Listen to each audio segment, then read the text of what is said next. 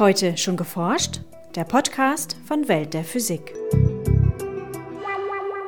Dass diese Abweichung aber auf Überlichtgeschwindigkeit hinweist und dass das mit 6 Sigma eben der Effekt so deutlich hervortritt, das weiß man erst seit wenigen Monaten. Sagt Karen Hagner von der Universität Hamburg über die überraschenden Ergebnisse des Neutrino-Experiments Opera.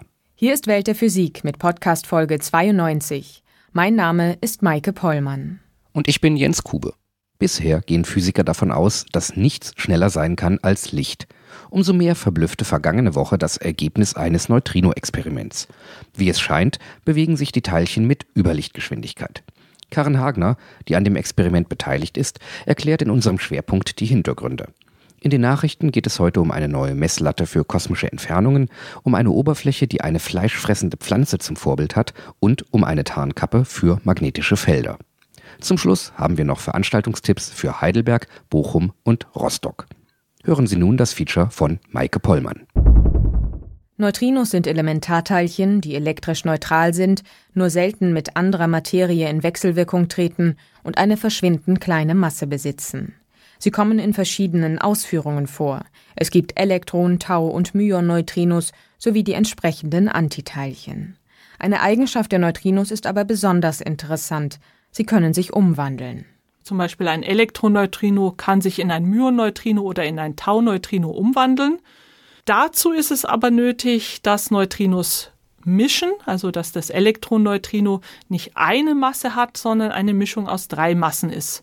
Genauso wie das Myon- und das Tauneutrino. Sagt Karen Hagner, Professorin an der Uni Hamburg. Diese sogenannten Neutrino-Oszillationen untersuchen die Wissenschaftlerin und ihre Kollegen am Experiment Opera.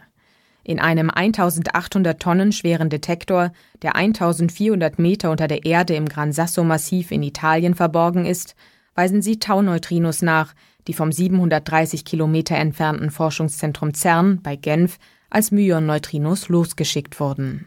Im Opera-Experiment können wir die Richtung der Neutrinos messen und wir wissen natürlich sehr genau, wo das CERN liegt. Und wir nehmen nur die Neutrinos als Kandidaten, die wirklich aus der Richtung des CERNs kamen. Und für unsere Tauneutrino-Analyse nehmen wir natürlich auch nur die Neutrinos, die im richtigen Zeitbereich angekommen sind. Wir wissen ja, wann die Neutrinos am CERN losgeflogen sind und nur die Neutrinos, die 2,4 Millisekunden später dann im Gran Sasso sind, die lassen wir zu. Natürlich mit einem großen Zeitfenster, dass wir auch wirklich alle Neutrinos mitkriegen, die ungefähr da gestartet sind. Neben den Neutrino-Oszillationen messen die Forscher seit 2006 auch gezielt die Geschwindigkeit der Neutrinos. Vergangene Woche veröffentlichte die Arbeitsgruppe dann ihr verblüffendes Resultat. Die Neutrinos legen die Strecke anscheinend 60 Nanosekunden schneller zurück als das Licht. Nach dem gegenwärtigen Verständnis der Physik sollte das aber unmöglich sein. Die Forscher waren selbst erstaunt. Anfang 2011 ist der Zeitpunkt erreicht, dass man genügend Daten gesammelt hat, dass diese zwei Fehler, der statistische und der systematische, von gleicher Größenordnung sind. Und deswegen hat man sich auch jetzt entschlossen, die Ergebnisse auszuwerten und zu veröffentlichen, weil jetzt durch mehr Daten die Messung nicht mehr genauer werden würde. Dass diese Abweichung aber auf Überlichtgeschwindigkeit hinweist und dass das mit 6 Sigma eben der Effekt so deutlich hervortritt, das weiß man erst seit wenigen Monaten, weil wir haben auch eine sogenannte blinde Analyse durchgeführt. Am Anfang bei der Auswertung in den ersten Jahren waren den Leuten die genauen Korrekturen noch nicht bekannt. Und deswegen ist auch wirklich die heiße Diskussion und die ganz intensive Fehlersuche dann erst in diesen letzten Monaten dann ganz intensiv nochmal durchgeführt worden. 2007 stießen Wissenschaftler in den USA bei einem ähnlichen Experiment namens Minos zwar bereits auf eine vergleichbare Abweichung, die Messgenauigkeit war allerdings zehnmal niedriger als bei Opera und die Ergebnisse mit weniger als zwei Sigma statistisch nicht signifikant. Ihre Glaubwürdigkeit wurde deshalb stark angezweifelt. Die bisher genaueste Geschwindigkeitsmessung stammt von einer rund 150.000 Lichtjahre von der Erde entfernten Sternexplosion die Astronomen im Jahr 1987 beobachteten. Und man hat damals gemessen, dass die Neutrinos relativ zum Lichtblitz, den wir ja gesehen haben, so mit einigen Stunden Zeitunterschied ankamen. Und daraus hat man dann geschlossen, dass die Neutrinogeschwindigkeit von der Lichtgeschwindigkeit eben nur im prozentualen Bereich, so in der Größenordnung 10 hoch minus 9 höchstens unterscheiden können. Und was jetzt das Opera-Experiment gemessen hat, ist eine Genauigkeit von 10 hoch minus 5. Das heißt, die Supernova war eigentlich 10.000 Mal genauer als die jetzige Opera-Messung. Wären die Neutrinos aus der Sternexplosion genauso schnell gewesen wie die nun gemessenen Neutrinos, hätten sie dagegen nicht nur Stunden, sondern Jahre früher auf der Erde eintreffen müssen. Haben sich die Forscher bei Opera und Minus also einfach vermessen? Nicht unbedingt, meint Karen Hagner. Die Neutrinos, die man bei der Supernova beobachtet hat, waren Antielektroneutrinos und die Neutrinos, die man jetzt im Opera-Experiment beobachtet, waren Myoneutrinos.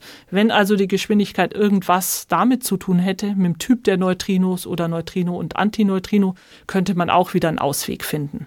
Außerdem besitzen die Neutrinos im Opera-Experiment mit 10 Gigaelektronenvolt rund tausendmal mehr Energie als diejenigen aus der Supernova.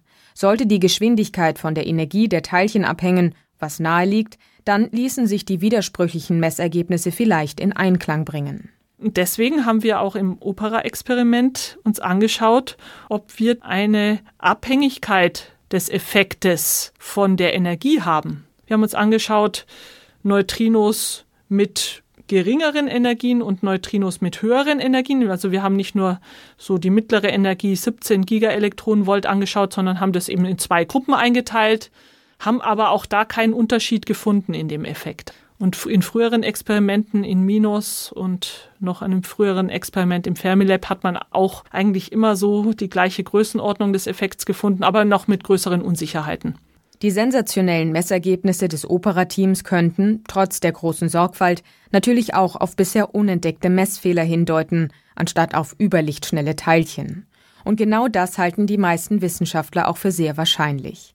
Allein die Strecke zwischen dem CERN und dem Gran Sasso muss auf wenige Zentimeter genau bestimmt werden. Bei den Geschwindigkeitsmessungen lag die Unsicherheit bei nur 20 Zentimetern. Dabei berücksichtigte man sogar die Plattentektonik. Da ist ja sozusagen die Schweiz auf der einen Seite der Alpen, der Gran Sasso auf der anderen. Und da weiß man ja geologisch, da verschiebt sich einiges gegeneinander.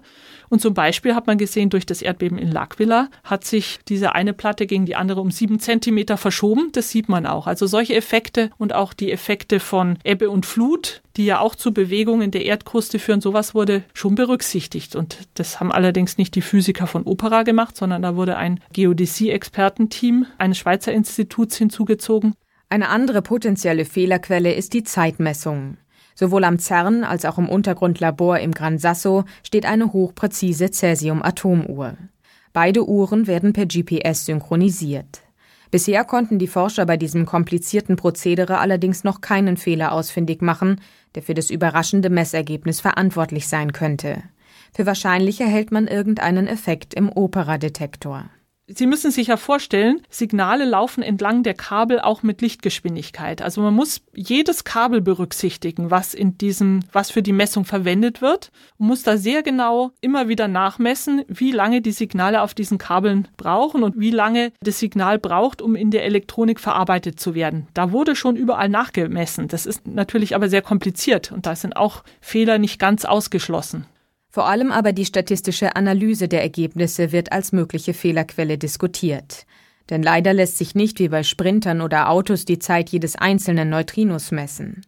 Erzeugt werden sie am CERN, in dem tausende Protonen über einen Zeitraum von rund 10 Mikrosekunden auf eine Graphitprobe jagen.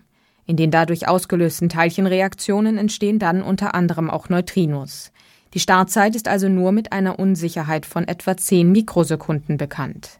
Wir wissen aber, wann es am Gran Sasso ankommt, mit einer Präzision von 10 Nanosekunden. Dieses große Problem kann man nur auflösen, indem man ein ganzes Ensemble von Neutrinos nimmt. Man weiß, wie die Zeitstruktur aussieht, mit der sie am CERN erzeugt werden und vergleicht sozusagen die Zeitstruktur der ankommenden Neutrinos mit der Zeitstruktur der Protonen, die die Neutrinos produzieren. Die Prozedur ist kompliziert. Da steckt Statistik drin und da können natürlich auch vielleicht die Fehler unterschätzt worden sein. Wir glauben es nicht, wir haben es ja überprüft, aber natürlich, das ist schon eine mögliche Quelle. Auch im Minus-Experiment bediente man sich damals einer sehr ähnlichen Methode, um die Daten auszuwerten.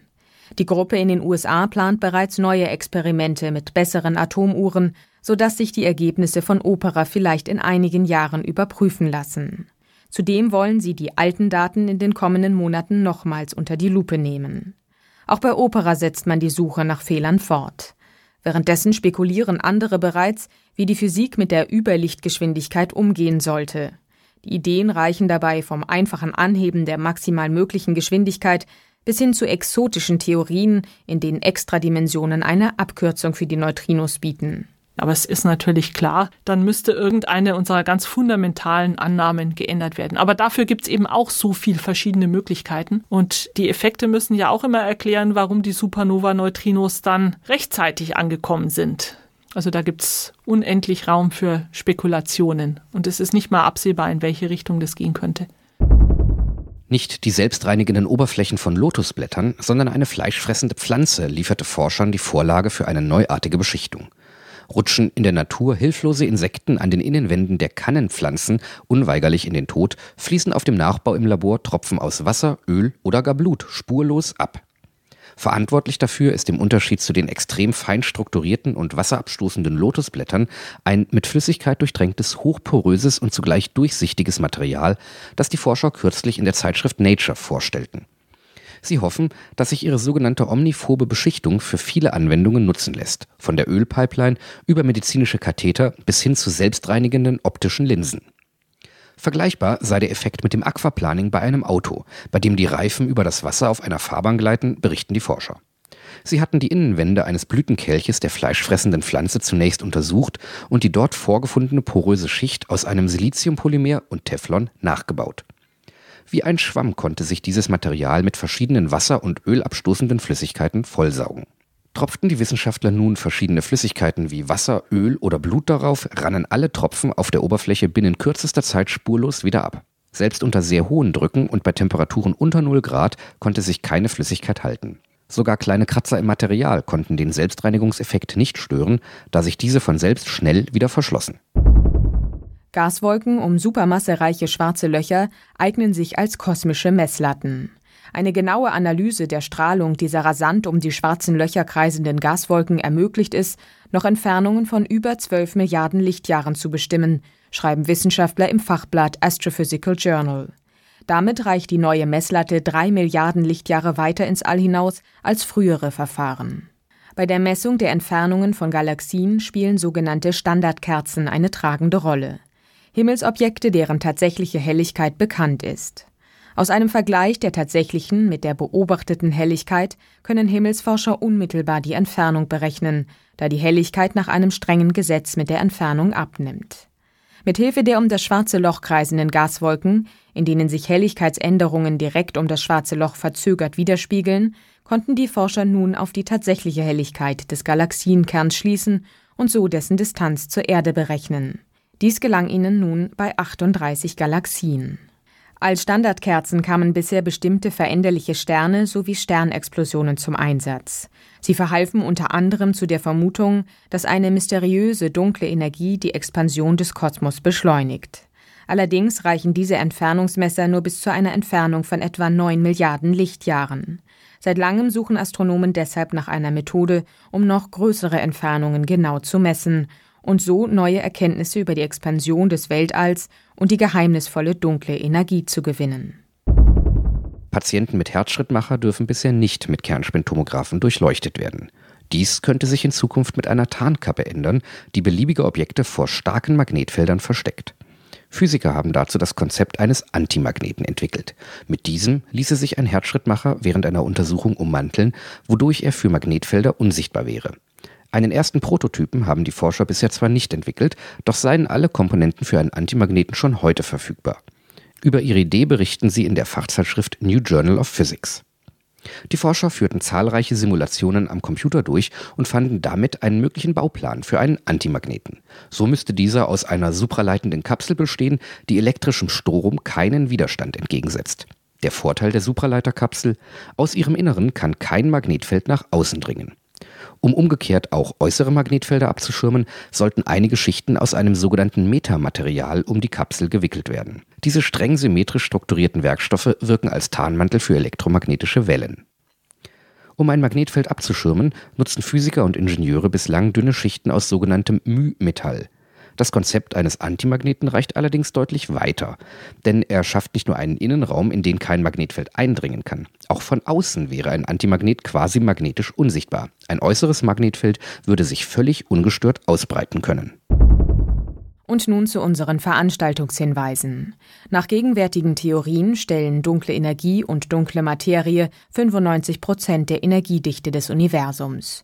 Und doch bleiben sie ein großes Rätsel im Weltbild der Physiker. Zu den zentralen Fragen der heutigen Kosmologie referiert Professor Christoph Wetterich von der Uni Heidelberg am 5. Oktober um 20 Uhr in der Aula der neuen Universität in Heidelberg. Noch bis zum Sonntag gastieren die Highlights der Physik in Rostock. Auf dem neuen Markt gibt es eine große Ausstellung zum Zusammenspiel von Physik und Medizin, Wissenschaftsshows und zahlreiche Vorträge. Der Eintritt zu dieser Veranstaltung ist frei. Und auch Welt der Physik ist anwesend. Besuchen Sie uns doch an unserem Stand. In Bochum halten Plasmaphysiker Professor Achim von Keudel und Mikrobiologin Professor Julia Bando, beide von der Ruhr-Universität Bochum, den Vortrag Sanft und effektiv, wie man mit physikalischen Plasmen gefährliche Keime bekämpft. Die Veranstaltung findet am 8. Oktober von 11 bis 13 Uhr im Zeiss Planetarium in Bochum statt. Das war's für heute. Bleiben Sie wissenschaftlich und laden Sie uns auch nächstes Mal wieder herunter. Welt der Physik wird Ihnen präsentiert vom Bundesministerium für Bildung und Forschung und der Deutschen Physikalischen Gesellschaft.